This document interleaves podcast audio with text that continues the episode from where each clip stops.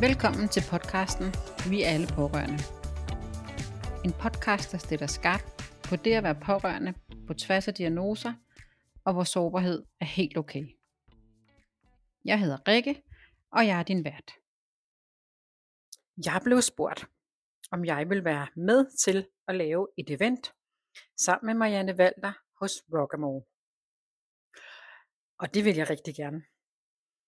Det første møde, vi havde med Sine var Rockamore, øh, gik rigtig godt. Jeg fortalte lidt om, hvordan det er, jeg arbejder med pårørende. Og, øh, og pludselig siger Sine, skal vi ikke lave en live podcast? Det er da mega fedt. Så øh, her vil jeg gerne byde velkommen til min allerførste live podcast, som er optaget hos Rockamore i Lyngby.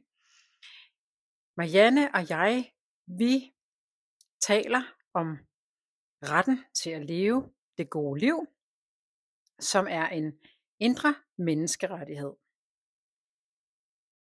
Vi gør det i samtalesalonform, og vi starter med spørgsmålet, hvad betyder det for dig at leve det gode liv?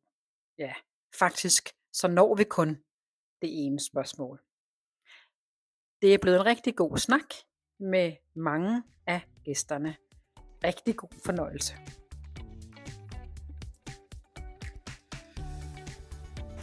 Velkommen. Vi har altså glædet os super meget her til at se alle jeres skønne mennesker her i aften. Og det er jo fordi, vi har noget på hjertet. Er det ikke rigtigt, Rikke? Det er det nemlig. Og det her med at samtale frem for bare at øse ud af sin viden. Vi kommer til at dele en masse af vores viden, og det er vi er passionerede omkring. Men det at få en samtale i gang, hvor vi kigger hinanden i øjnene, det synes vi er utrolig vigtigt. Derfor er vi også rigtig glade for, at Rockmore har lagt de her smukke lokaler til her. Fordi vi synes, det passer så fantastisk. Det vi har på hjertet, med det Rockmore har på hjertet, og det her med, hvordan vi står stærkt i os selv. Med eller uden stiletter. Med eller uden pårørende, havde jeg sagt. Eller som pårørende. Og et eller andet sted, så er vi jo alle sammen pårørende. Måske direkte eller indirekte til nogen. Og det er egentlig der, hvor vi starter lidt. Men allerførst så øh, har vi valgt, at vi lige giver sådan en lille præsentation af hinanden. Så jeg vil fortælle jer lige lidt om, hvem Rikke er. Og Rikke vil fortælle jer lidt om, hvem jeg er. Det er sådan lidt anden måde at gøre det på. Og øh, det er jo Rikke Struve, der sidder her ved siden af mig. Som jeg har været så heldig at møde for ikke ret lang tid siden i virkeligheden. Men vi fandt ud af, at vi havde en fælles passion. Og det vender jeg lige tilbage til. Men øh, det er Rikke Struve, og hun har øh, Future Care. Og så har du også pårørende på klubben. Og øh, Rikke, hun faciliterer indre bæredygtighed. Hun er pårørende ekspert. Hun er futurist.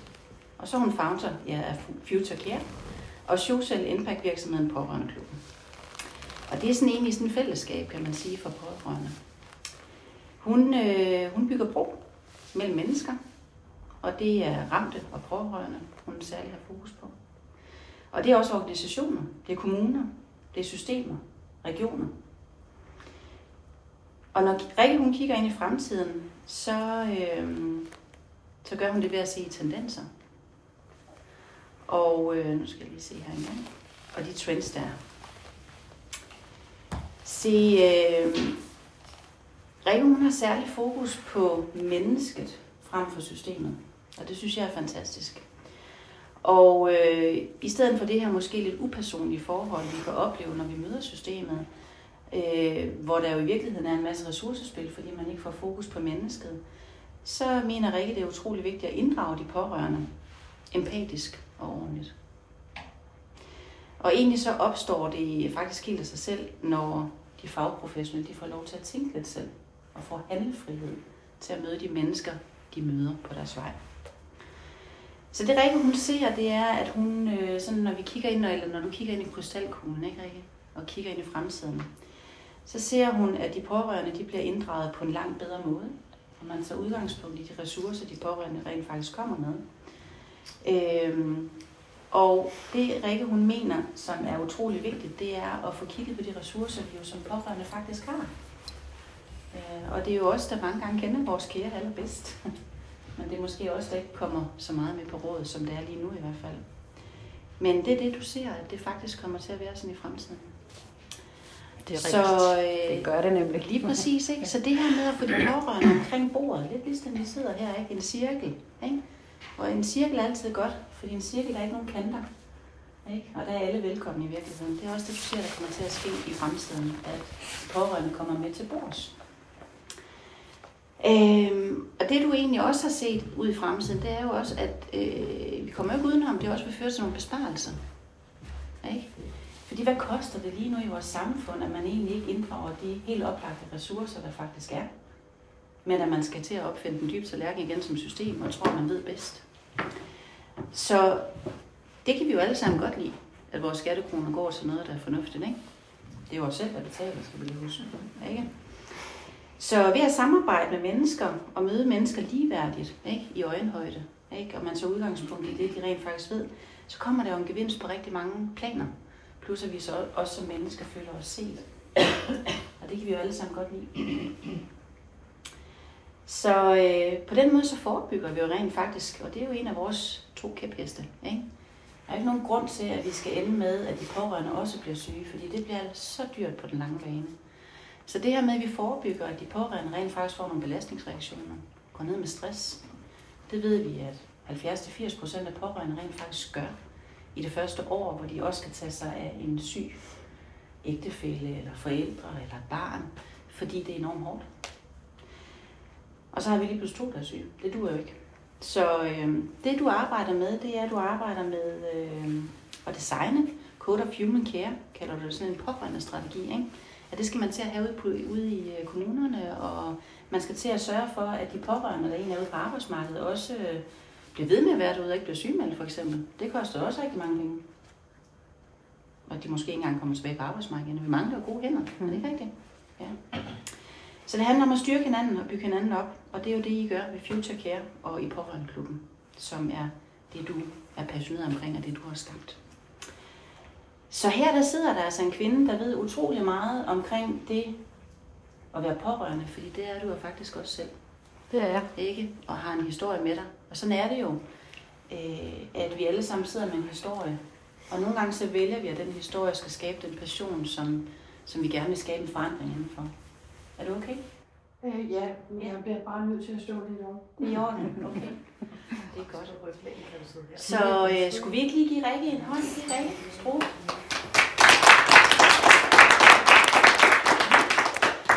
Ja, tak for den intro. Selv tak. Skal jeg se, om jeg kan gøre det lige så godt. Det kan du. Det kan jeg. Mhm. Jeg har øh, omsorg som det ord, der kendetegner Marianne.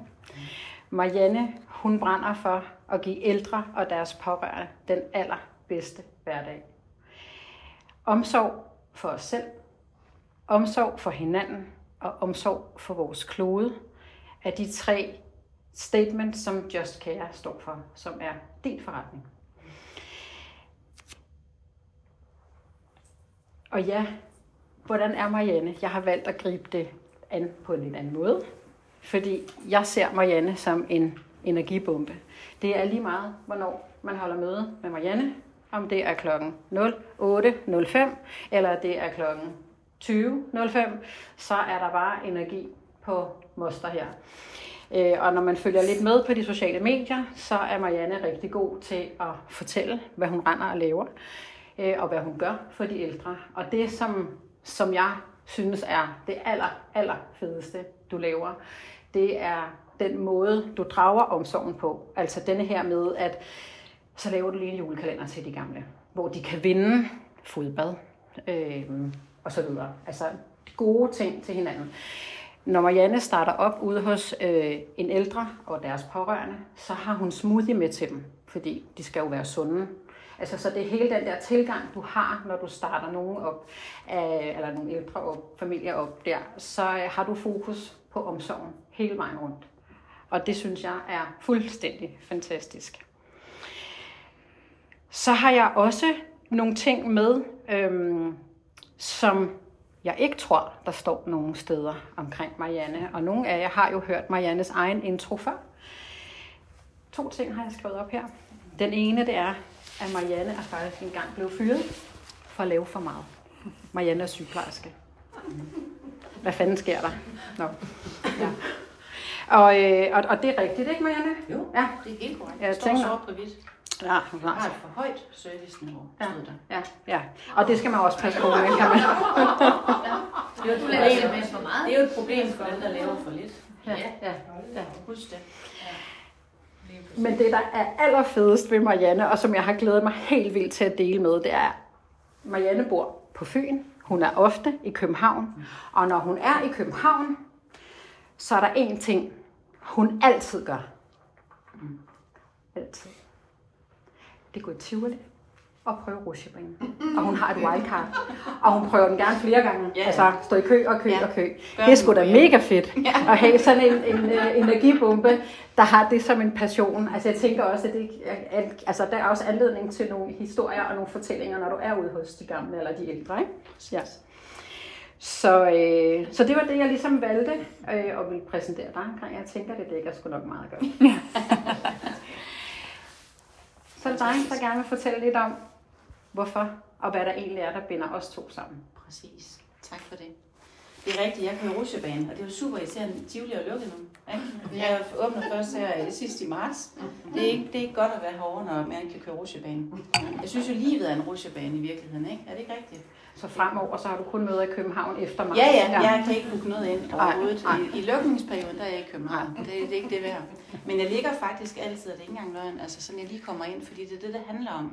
Og det er nogle af de ting, vi også skal snakke om i aften, det her med, hvordan pokker passer man godt på sig selv. Fordi det er i virkeligheden det, der binder os rigtig meget sammen. I kan godt se, at vores passion handler om omsorg. Omsorgen for os selv, men selvfølgelig også omsorg for hinanden. Øh, og det er rigtigt, som Rikke siger, den måde, vi arbejder på i Just Care, der handler det om, at vi ser hele familien.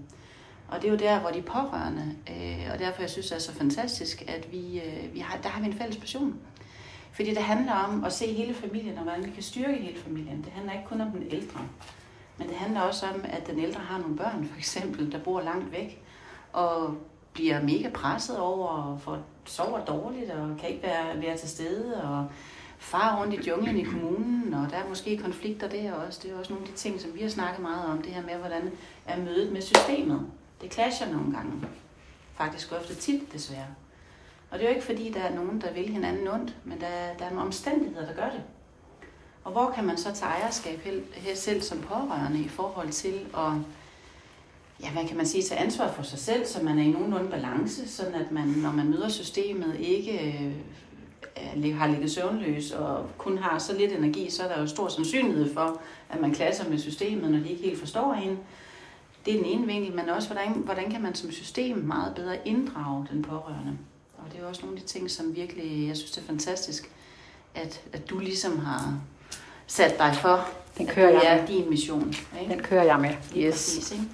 Så man kan sige, at det her, vi gerne vil have fokus på i aften, det der egentlig binder os sammen, det er det her med, hvordan har man egentlig retten til det gode liv. Fordi som pårørende bliver det typisk der, hvor man kommer til at sætte sig selv både i anden, tredje og 17. række måske. Og det gør man, fordi man jo typisk er den, der har ressourcerne, og det vil sige, at der også bliver trukket på de ressourcer. Men hvis man så ikke selv får fyldt på, så falder energien jo. Ikke? Ligesom sådan en kurve, man startede på 100%, det var vældig godt. Og hvis man ikke husker at passe på sig selv undervejs, så bliver der taget, taget, taget, taget energi. Og inden man får set sig om, så er man nede under sådan måske en grænse, man ikke er klar over, man er kommet ned under. Og der har man ikke energi. Nu har jeg været sygeplejerske i 22 år, og inden der var i social- og sundhedshjælper, så jeg har været i systemet i over 30 år. Jeg har også været væk fra systemet i mange år, for jeg kunne holde ud til, at vi netop ikke kunne gøre det ordentligt. Ikke? Og så kan man sige, at det jeg har set, det er jo det her med, at rigtig mange mennesker, altså det, altså sundhedsvæsenet er jo Danmarks største industri, hvis man kan tillade sig at sige det. Det er der, der er suverænt flest penge, og det er det, vi suverænt betaler allerflest penge til via vores skat. Og så kan man så spørge sig selv, jamen hvis det nu virkede, Rikke, ikke? så var det jo rigtig dejligt. Ikke? Hvis alle bare havde det pisse godt, og når de kom ind i sygdomsvæsenet, så blev de sunde og raske, og så var alt godt. Men det er jo ikke sådan, det forholder sig. Vi har aldrig haft så mange med belastningsreaktioner, pårørende, som går ned med stress. Og så har vi jo cirklen, der bare, eller vi har fødekæden. Der er selvfølgelig nye kunder i butikken, det er også meget smart jo, i virkeligheden. Hvis man ser sådan på det, ud fra en strategisk vinkel.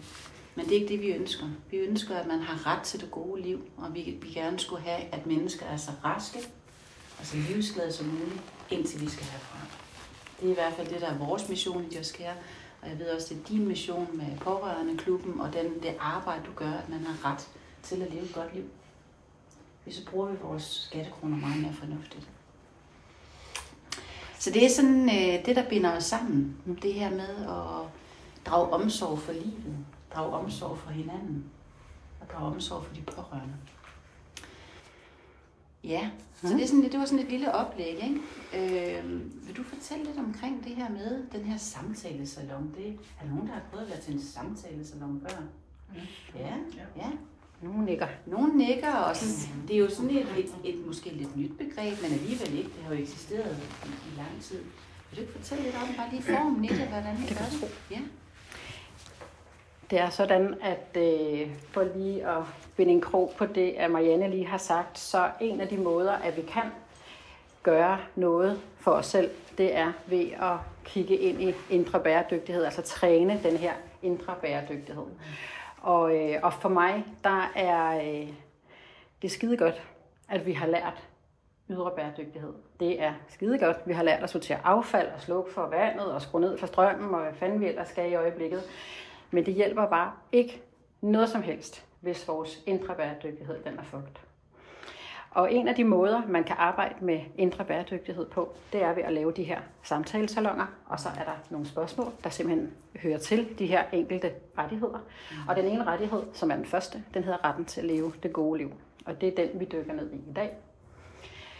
Formen er, jeg stiller et spørgsmål, og så er det meningen, at snakken så går. Vi kommer selvfølgelig med, med vores øh, indgang til det, og hvordan vi kan svare på det, men det, det handler om, det er, at man egentlig lige tænker lidt over det her spørgsmål. Jeg holdt en lignende samtalesalon i går, eller den var faktisk slet ikke lignende, fordi den var et helt andet sted. Den var faktisk med nogle unge med senhjerneskade efter enten hjerneblødninger eller blodpropper. Øh, og det var faktisk de samme spørgsmål, de fik. Fordi det er lige så vigtigt for den gruppe, at de også har retten til at leve det gode liv. Mm. Så det er, vi har cirka fire spørgsmål. Det kommer lidt af, altså det er lidt afhængigt af, hvordan snakken den går. Og der er cirka 10-12 minutter til hver, og der er ikke noget, der er forkert. Så alt det, der bliver sagt, det er rigtigt for den, der ligesom siger noget. Og øh, når snakken den ligesom fader ud, så går vi bare videre til det næste spørgsmål. Så det er, det er formen. Jeg kan også lige sige, at den her, jeg kan komme med et eksempel med, med hvordan at jeg arbejder med retten til det gode liv, og hvorfor at det giver mening for mig at gøre det. Øhm, I marts 2020, der fik vores ældste søn en hjerneblødning, 33 år gammel. Og øh, han har det godt i dag, øhm, men i 2020, det var jo marts, der kom en sommerferie. Og jeg havde mange diskussioner med mig selv, om jeg havde ret til at tage på sommerferie, når han var på genoptræning. Og øh, det ender med, at jeg tager på sommerferie med min familie, og med Marianne og hendes familie, i vores autocamper, men vi kører nærmest kun i cirkel rundt om Lund, hvor Rasmus var på genoptræning, for jeg kunne simpelthen ikke. Jeg kunne ikke engang køre over Storebæltsbroen. Og det var jeg ved at blive syg af, fordi ferie og frihed, det betyder rigtig meget for mig, at jeg kan komme ud og opleve. Det er derfor, vi har en autocamper. Og det kunne jeg ikke lige pludselig var begrænset. Og jeg blev syg, og jeg var sikkert også en sur kælling, det behøver du ikke at svare på, øhm, på den ferie, fordi jeg var presset. Selvfølgelig fordi jeg også var ked af det, men på det tidspunkt var han ikke kritisk syg. Så der var han bare under genoptræning. Men, men det her med at begynde at kigge ind af og tillade mig selv, også i dag, hvor at han stadigvæk er på genoptræning, men bor hjemme i sin lejlighed, jeg må godt jeg må godt tage på ferie. Jeg må godt være glad. Jeg må godt drikke champagne. Jeg må godt nogle af de ting, der gør mig glad. Høre musik, tage til koncerter osv. Og jeg tror, nej, jeg tror ikke, jeg ved, at det er med til at få det her tal ned af de mange, mange pårørende, der selv lander med en belastningsreaktion. At vi får fokus på, hvad det er, der er godt for os. Og lige nu, der sidder vi cirka 20 mennesker, kvinder, alle sammen, min podcast her, den hedder Vi alle pårørende. Så det vil sige, alle jer, der sidder her pårørende. På en eller anden måde. Til nær familie, til øvrig familie, til kollegaer, til og derfor kan vi også blive pårørende og blive belastet. Så derfor skal vi snakke om retten til at leve det gode liv. Og formen, ja, den er sådan her med minutterne, og den her mikrofon, som Marianne sidder med, den er der en kvik pige her, der løber rundt med, sådan så at podcasten gerne skulle blive så god som muligt. Så det første spørgsmål, det lyder, hvad betyder det for dig at leve det gode liv? Mm. Det er et større spørgsmål, det Ja. der. Ikke? Fordi, Nu er jeg lige kommet med en idé. Ja, lige præcis. Øhm, For mig, der betyder det i hvert fald at have frihed til at gøre det, som er rigtigt for mig. Og lidt i tråd med det, du sagde. Men det kræver jo, at vi får ud af med os selv, hvad der egentlig gør os glade, og hvad der egentlig gør os godt. Og det er i hvert fald min erfaring, øh, dels som, som sygeplejerske, har mødt rigtig mange mennesker, og alle de mennesker, jeg møder på min vej, ældre som yngre, øh, at øh, det er der rigtig mange af os, der egentlig ikke, egentlig ikke ved. Så det er lige at stille sig selv det spørgsmål, hvad er det egentlig, der gør mig glad? Fordi hele kunsten, tror jeg, det er, når vi skal igennem livet, og også det, du fortæller, vi, vi har jo nogle, nogle udfordringer alle sammen i livet. Øh, det er, at der er lige præcis der, der skal vi skrue op for mere af det, der gør os glad. Det er fordi, det er der, vi får energien. Men hvis ikke vi ved, hvad det er, så bliver det vanskeligt. Så hvad gør dig glad? Det, der gør mig glad, det er at... Jeg elsker at gå i naturen, for eksempel. Jeg powerwalker hver dag. Der samler jeg energi. Det er en meget vigtig, jeg kalder det lidt en hytte for mig at gå ind i. Det gør mig utrolig glad. Og så gør det mig utrolig glad, at mine børn har det godt. Når de ikke har det godt, det er en anden podcast. Jeg har været på under jorden med mine børn i fire år. Så, så det, at mine børn har det godt, det, det gør mig glad. Og den, det er jo, jeg er jo pårørende til mine børn. Mm. Så det at have, at de har det godt, at de, øh, de stråler, det, det, er jo, det er jo det allervigtigste i virkeligheden. Ja. Ja. Mm. Er der nogen af jer andre, der er friske på at fortælle, hvad der gør jer glade? Ja. Hvis ikke der er nogen, der rækker hånden op, så vælger jeg. Det gør Marianne. Marianne 2. Ja, vi jo- vi jo tre. Marianne, Marianne 3, 2, 3, ja. Jamen, først og fremmest vil jeg gerne sige tusind tak for det her arrangement. Og nu går spørgsmålet på, hvad gør mig glad? Mm. Og det gør sådan et arrangement faktisk. Det er det der med at interagere. Nu er jeg meget på LinkedIn, og jeg interesserer mig for mange forskellige ting. Og så er det at komme ud og møde de her mennesker i det virkelige liv. Se, hvad de er for nogle. Øh, kig dem i øjnene, som du siger, Marianne. Og så er jeg meget optaget af det der med at løfte andre og sætte fokus på andre folks værdier. Og hvis jeg kan se, at de har noget kvalitet, altså de, de tapper ind i noget, vi skal have fokus på. Og nogle gange så tænker jeg, at man kan lave en business ud af at løfte andre mennesker. Det her, der har jeg altså ikke rigtig lige fundet nøglen endnu, men måske det gør mig glad. Så gør det mig glad at være ude i naturen. Og så gør det mig glad at have den her følelse af, at jeg er herre i eget liv. Nu, øh, lige nu har jeg en karrierepause. Jeg kalder jo ikke mig selv for ledig. Jeg kalder mig selv for molist og direktør i eget jobliv. Mm. Og jeg kan faktisk rigtig godt lide det der narrativ, ikke? Øh, at jeg føler, at det er mig, der er kaptajnen i eget liv. Mm. Øh, så tror jeg, jeg kan jo snakke solen sort, men jeg synes, der skal være andre, der skal byde. Men jeg, altså, du siger jo også noget der, Marianne, som også er, altså det er jo helt i tråd med det her med, at vi skal være herre i vores eget liv. Om, altså, og selvfølgelig er der dage, der er sorte, men så kan man jo netop tage sådan et kort op her, og så egentlig lige reflektere over, hvad er det egentlig, der gør mig glad? Og så gå en tur. Eller være opmærksom på det, som du også siger. Ikke? Så det er, det, er, det er lige præcis det, det handler om. Jo, eller altså, nu er jeg jo et meget udadvendt og socialt menneske, men jeg nyder lige så meget mit eget selskab. Ja. Så nu har jeg været til sådan et jobevent ude på Frederiks, øh, Frederiksberg Rådhus. Øh, og så da jeg øh, var færdig med det, så tænkte jeg, ej, nu skal jeg lige gå og snuse storbyen ind. Jeg har tidligere Mm. boet her i 10 år, nu bor jeg i Kolding.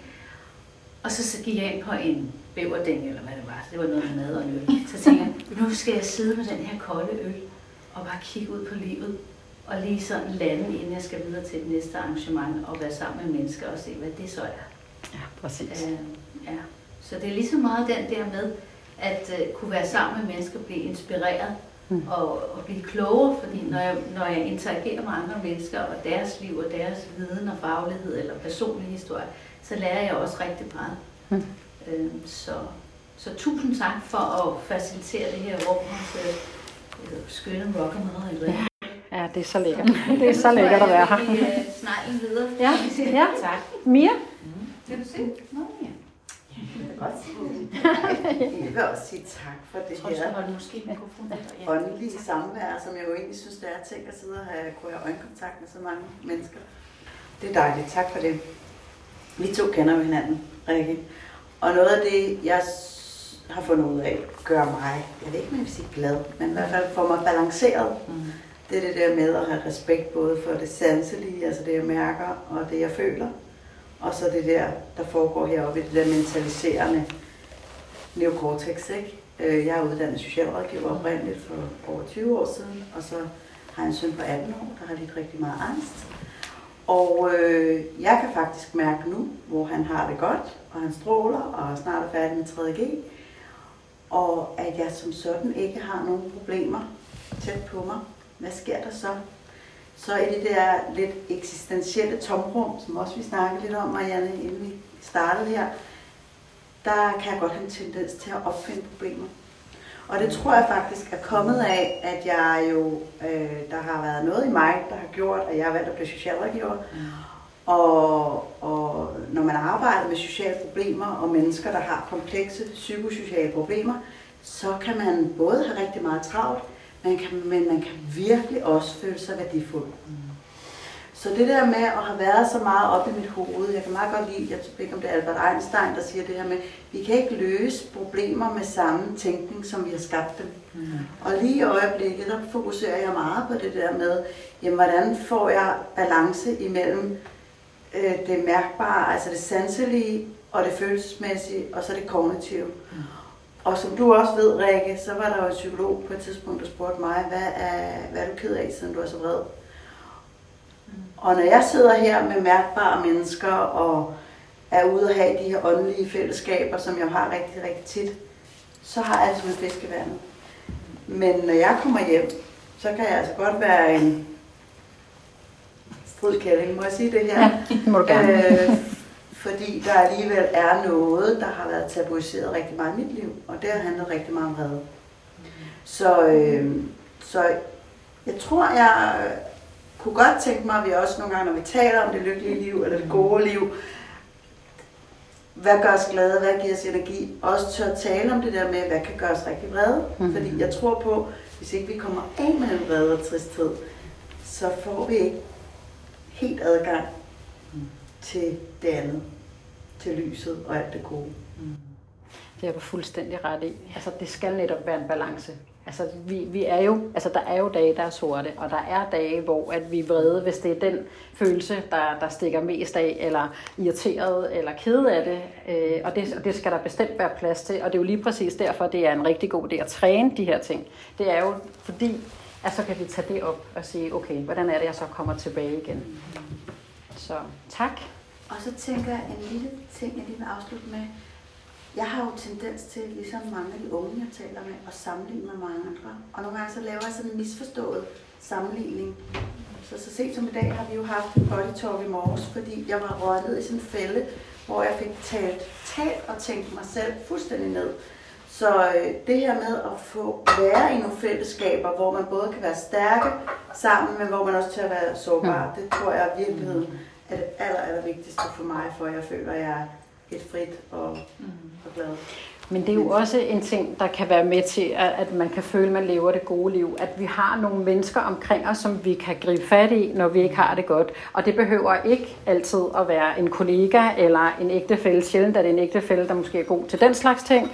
Øh, ikke, ikke min i hvert fald. Øhm, øh, ikke når jeg har det sådan, altså når jeg har brug for at komme ud med noget, så er det i hvert fald ikke skidesmart at bruge ham der vil det være genialt at for eksempel at bruge Mia, eller vi bruger hinanden.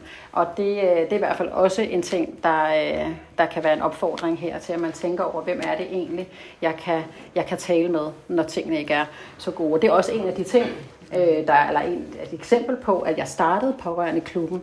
Den startede jeg ude på stierne ud til Roskilde Fjord, hvor jeg gik helt alene, for der Rasmus blev ramt af den her hjerneblødning, der var verden lukket ned. Så jeg kunne lige præcis få lov til at se Marianne og hendes familie, og en Dorte og hendes familie, fordi de var heldigvis lige nødt at komme ind i min boble, inden der var nogen, der, der øh, ligesom bestemte, at sådan måtte det ikke være. Men der gik jeg rigtig mange ture nede på vores sti, fordi at mit hus var også fyldt op med min mand og vores to andre drenge. Så når jeg skulle græde, hvilket jeg jo skulle rigtig meget, da vi ikke vidste, om Rasmus overlevede, så var det dernede. Og så var jeg bare sådan, hvem skal jeg snakke med?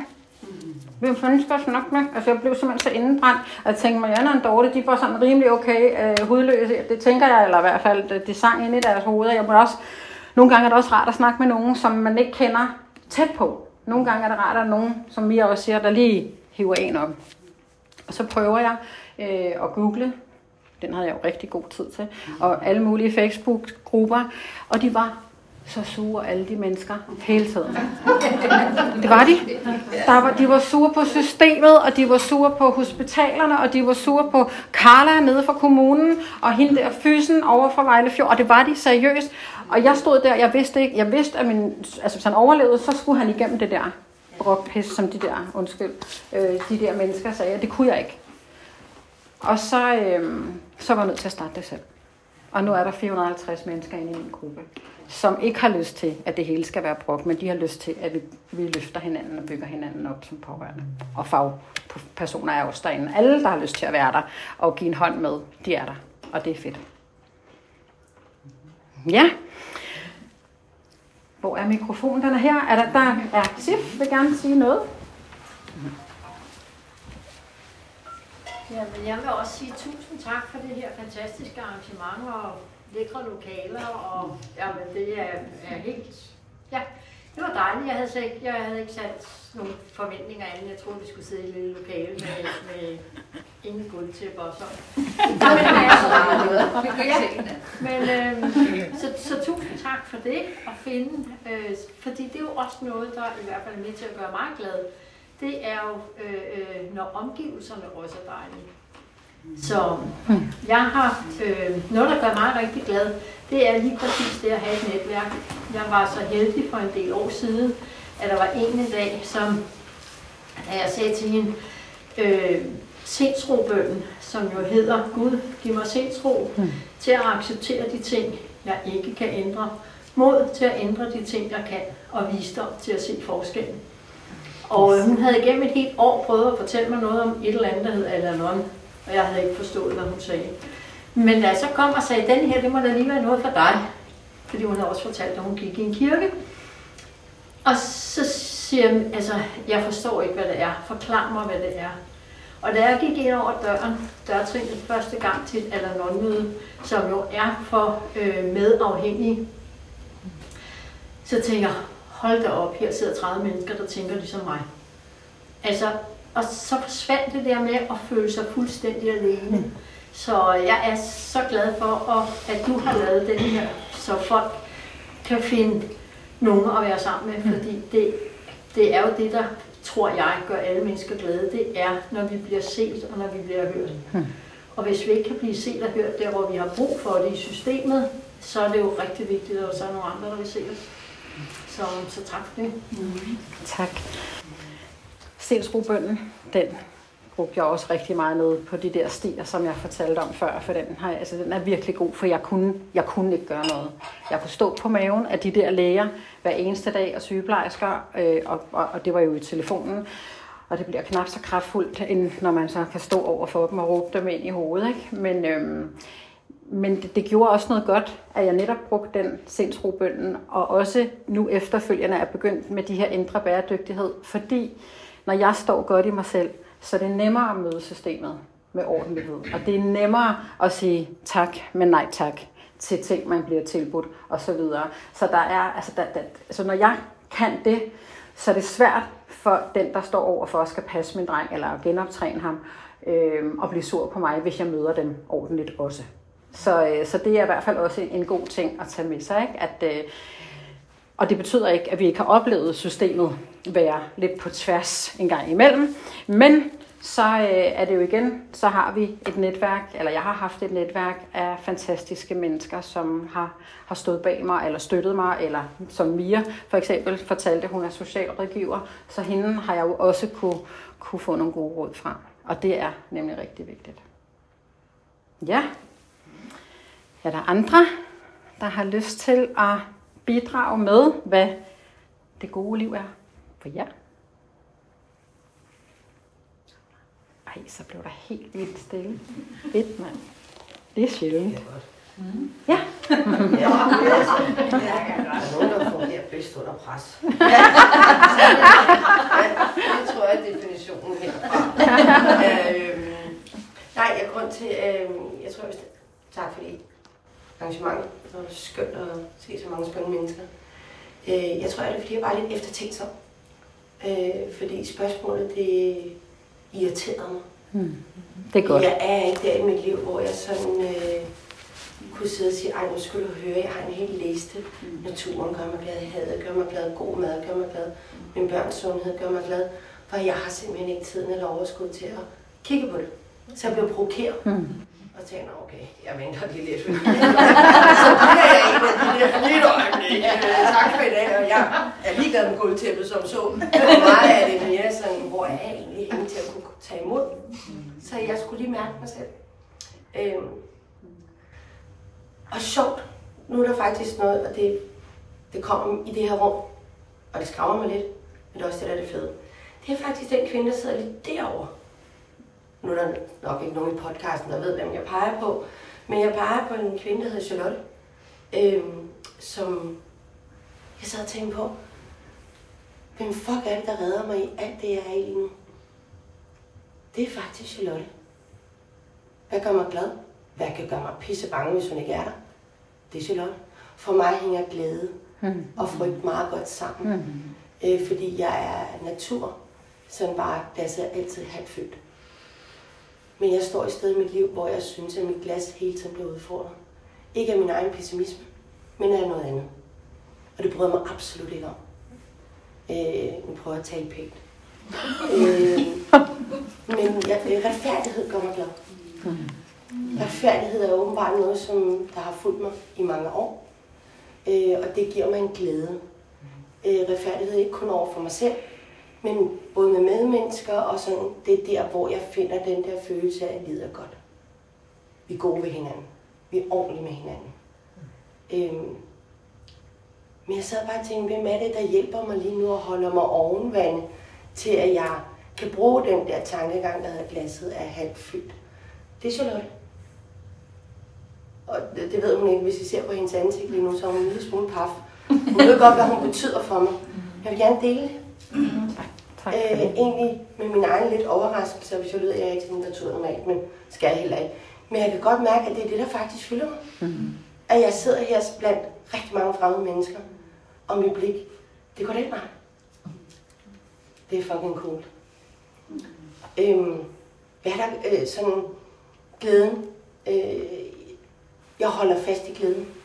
Jeg ved godt, hvad der gør mig glad. Mm. Og jeg holder fast med hud og hår. Jeg synes bare, at jeg står som pårørende i hvert fald i en situation, hvor jeg tænker, øj, hvor skal jeg bruge meget energi for at holde fast på det gode. Mm-hmm. Og det, det overvælder mig, og jeg bliver yderst provokeret. Jeg bliver også rigtig ked. Jeg bliver også bange. Mm. Øhm. Og når så, jeg gør det ikke på en sti, jeg gør det i en baghave. Men, men når det så er gjort, så bliver jeg eddikehammerende rasende. Og så bliver jeg rigtig handlingsmodagtig. Så bliver jeg det, der hedder en strile, eller en ile, eller en... Nu skal jeg fucking lige... Undskyld, det er podcast. Nu skal jeg sætte med lige... Jeg var lidt glad for, Rikke, du sagde før, og folk også at tænke over, det er okay.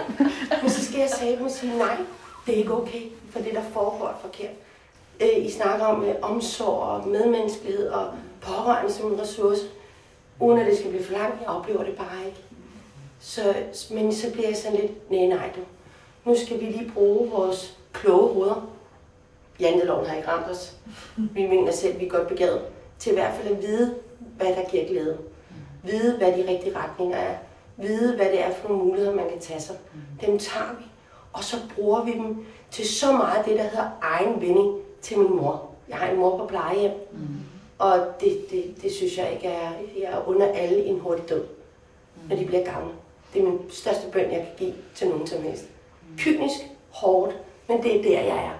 Mm. Jeg håber, mit syn bliver bedre, øh, men der er jeg ikke lige nu. Øh, og det er et år, det har stået på. Det er ikke for at gøre det dystrest, men jeg har bare brug for lige dele, at spørgsmålet gjorde lige sådan, at et, der var en lampe, der lige lyste op. Jeg har lyst til at dele det. Mm. Øh, hun ved godt, hvad hun betyder for mig, men det er også mod til at dele det. Mm. Egentlig for mig selv også. Jeg tænkte, jeg havde ikke siddet her i dag. Jeg går til psykolog. Altså, det gør jeg, fordi at, øh, der er også grænser for, at Ja, ja, det skal ikke lyde sådan.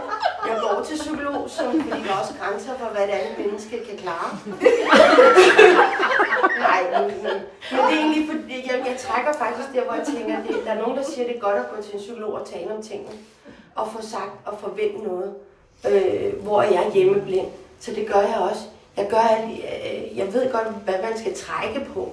Jeg forstår godt menneskets både mentale, fysiske måde at agere på. Så jeg trækker på det, jeg ved. Så jeg bruger alle paletterne. Øh, men jeg er i gang med en proces med at prøve at tage fat i det, der gør mig glad. Øh, gør min familie glad. Og det første skridt, jeg har taget, det er, at jeg har booket en ferie til Toskana med min familie og med hund. Det er første gang, jeg fatter, at de er fandme dyre at rejse med. det, det er sindssygt. Og så har jeg så sammen med den kvinde, og det har jeg booket en gang i august. Jeg ved ikke, om min mor er i live eller ej, men det var faktisk ret angstprovokerende. Lidt sådan, kan jeg tillade mig det? Jeg har gjort det. Sådan. Det er fandme stærkt, Camilla. Tak for det. Den er svær at komme efter, den her, ikke? synes jeg. Øhm, tak, Anela. Jeg ved øh, meget mere om din historie, og derfor ved jeg, at øh, det, du har fortalt her, det, er, det kommer helt indenfra. Så det betyder rigtig meget for mig, at du fik modet til at fortælle det. Og så skal jeg også lige skynde mig, eller ikke skynde mig, men i hvert fald fortælle dig, at når noget er irriterende, så er det fordi, det er rigtigt. Så måske skal du arbejde lidt på det kort her, og jeg kan sende dig et billede af det, ikke? Ja. Ja. Ja. Er der nogen, der tør at komme efter? Der, der, der, der er flere. Skal jeg tage det først? Lise? Sådan. Jeg ved godt, den serviet bruges til noget andet, men øh, Øh, nej, men det er jo lige præcis med sådan et forum som det her, og en historie som den, der er lige blevet delt. Og nu nævner du, at jeg går til psykolog, øh, og, og vi sidder og trækker på smilebåndet og, og griner lidt. Og så fik jeg bare sådan en indskydelse, eller jeg blev inspireret øh, af dig og det, du fortalte, og tak for at dele din historie. Øhm, at det kan godt være, at øh, altså, der er jo psykologer i systemet, og ventetiderne er jo overlange. Men så tænkte jeg, kan jeg vide, om vi kunne være hinandens psykologer? Hinandens samtalepartner, hinanden, altså at mødes i de her forskellige forer, og starte det her, der gør os glade, som vi synes er svært, vise vores sårbarhed, og så starte den her menneskelige revolution nedefra, som vores samfund og vores verden har i den grad brug for. Og jeg synes simpelthen, det er så livsbekræftende at sidde her, og jeg bliver rørt helt ind i hjertekuglen, når jeg hører en historie som den her lige ved siden af. Så det, det tænkte jeg bare på. Det blev jeg inspireret. Men det kan vi. Altså nu kan man sige, at pårørendeklubben er jo online, mm-hmm. så det er jo en app eller i Facebook, men man kan jo sagtens udvide til grupper, og man er velkommen til at bruge Facebook, altså min Facebook-gruppe til det. Så hvis man har det, som Anila, eller bare på vej derhen af, så kan man altid bruge hinanden der. Det er man meget velkommen til. Men det er selvfølgelig ikke fysisk. Jeg siger lige en afsluttende bemærkning. Ja? Jeg fornemmer bare, altså på det der samfund derude, at der er gang i et eller andet. Jeg ved ikke, om man kan kalde det en menneskelig øh, Jo, bevægelse, ikke? Det, Øh, og du taler om pårørende klubben, Rikke, som jeg også følger, og følger dig, og kender dig også fra Futurist-netværket. Og, og, og jeg synes bare, det er fantastisk. Fordi der har været sådan en koncentration af, at vi har lukket os om os selv og vores egne problemer, og man skulle ikke vise den her sårbarhed og tale om det, der er svært. Så derfor synes jeg, det er super interessant. Og så kan man sige, at systemer, det er super tanker i min verden. Det tager tid at vente dem ude på Atlanterhavet. Mm. Men hvad kan vi som medmennesker og som medborgere gøre for at ligesom sørge for at stærke den her tsunami nedefra, ikke? Mm. så vi får de der tanker op på stranden, så kan vi lukke dem op, og så kan vi gøre noget andet. Værsgo. Tak, tak Marianne. Ja, jeg ved ikke, om jeg tabte tråden nu. Men øh, Nej, det det, der med retfærdighed, ikke? Mm. Jeg kan jo godt lide at få svisken på disken, som du lige... Og nu har jeg glemt dit navn. Anila. Anilla.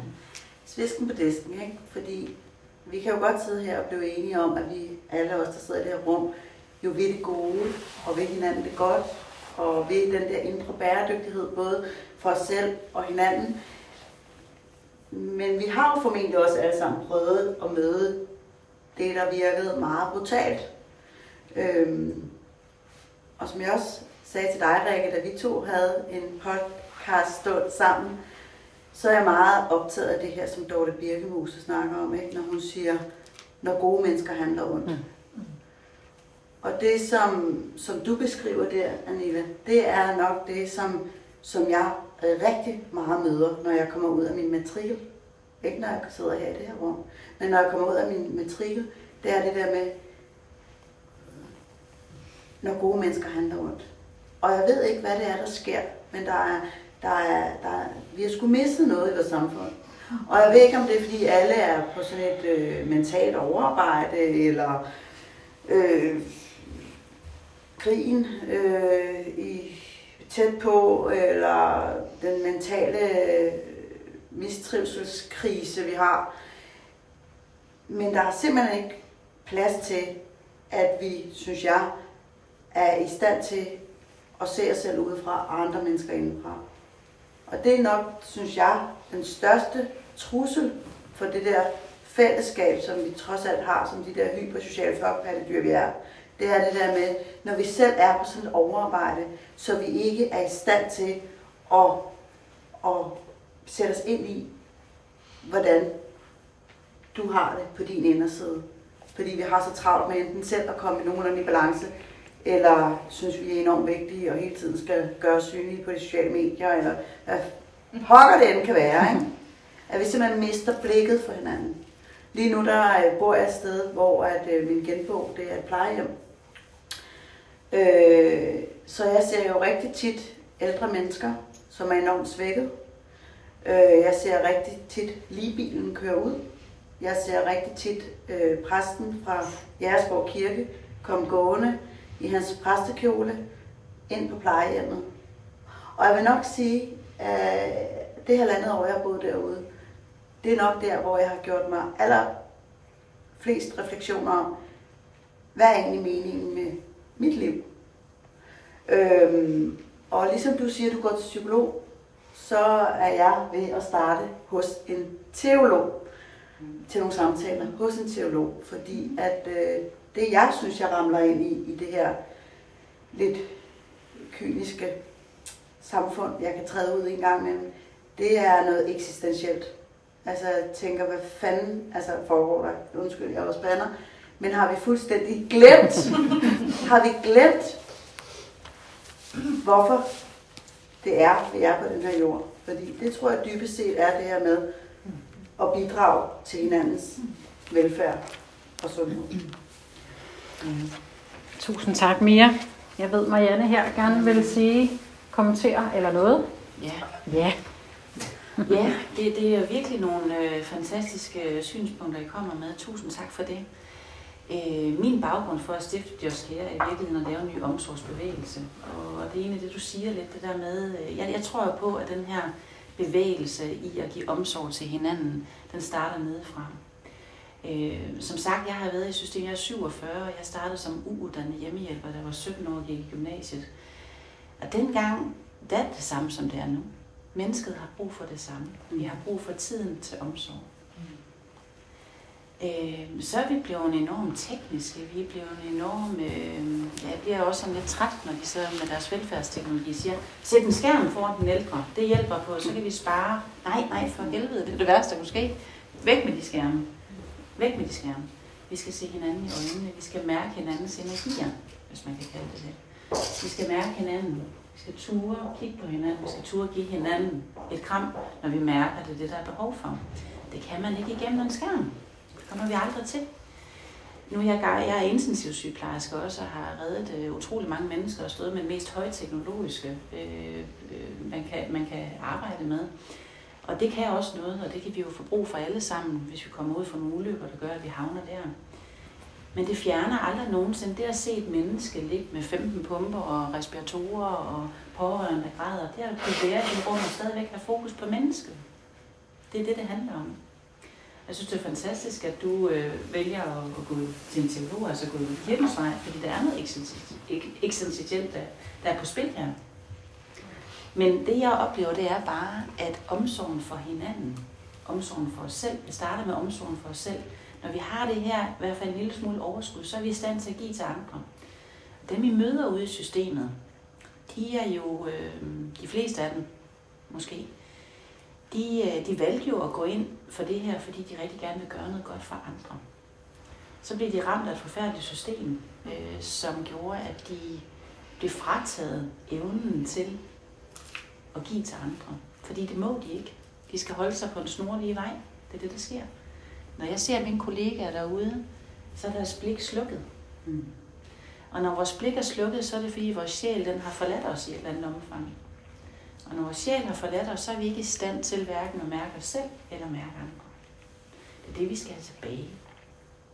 Så jeg tror på, at vi, vi, vi skaber en omsorgsrevolution i Danmark, og det handler ganske enkelt om, at vi skal turde se hinanden. Men det starter altså hos, hos os selv.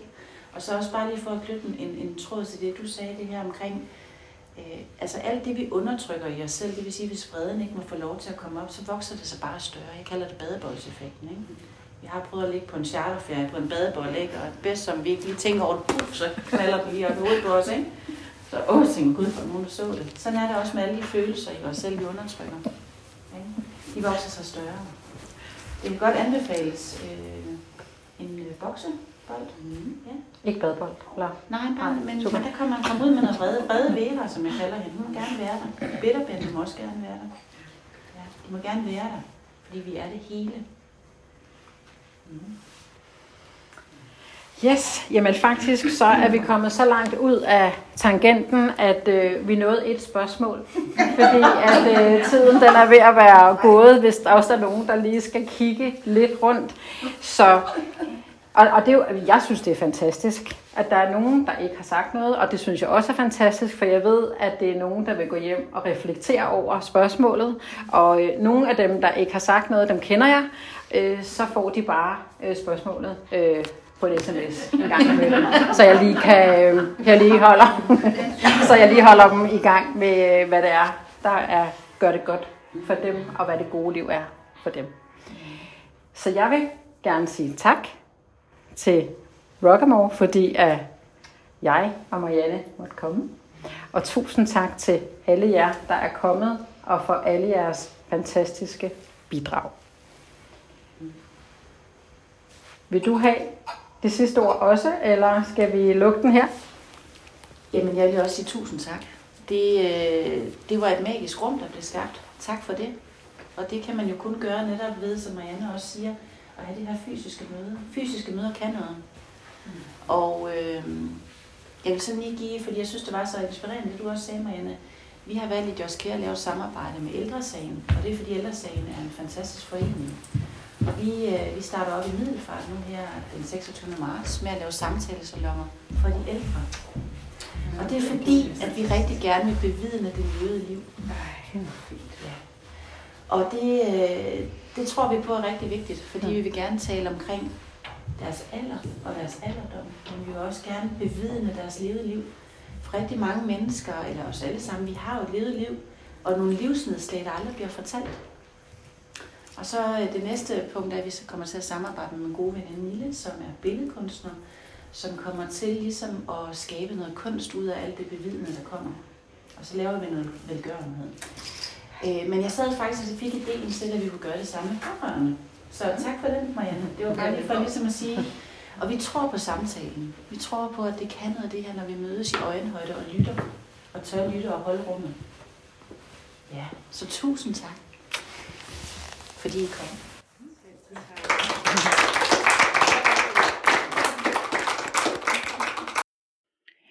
Vil du være en del af fællesskabet, vil jeg med glæde byde dig velkommen til Pårørende Klubbens Facebook-gruppe. Den er ganske gratis, og du finder den nemt ved at søge på Pårørende Klubben på Facebook eller i Google. Der ligger også et direkte link i beskrivelsen. Kunne du lide episoden, så smid gerne fem stjerner vores vej, der hvor du lytter til din podcast. Og vil du være helt sikker på at være klar, når næste episode lander, så ind og følg podcasten i din podcast-app. Tusind tak, fordi du lyttede med til denne episode af podcast-serien Vi er alle pårørende. Vi høres ved i næste episode.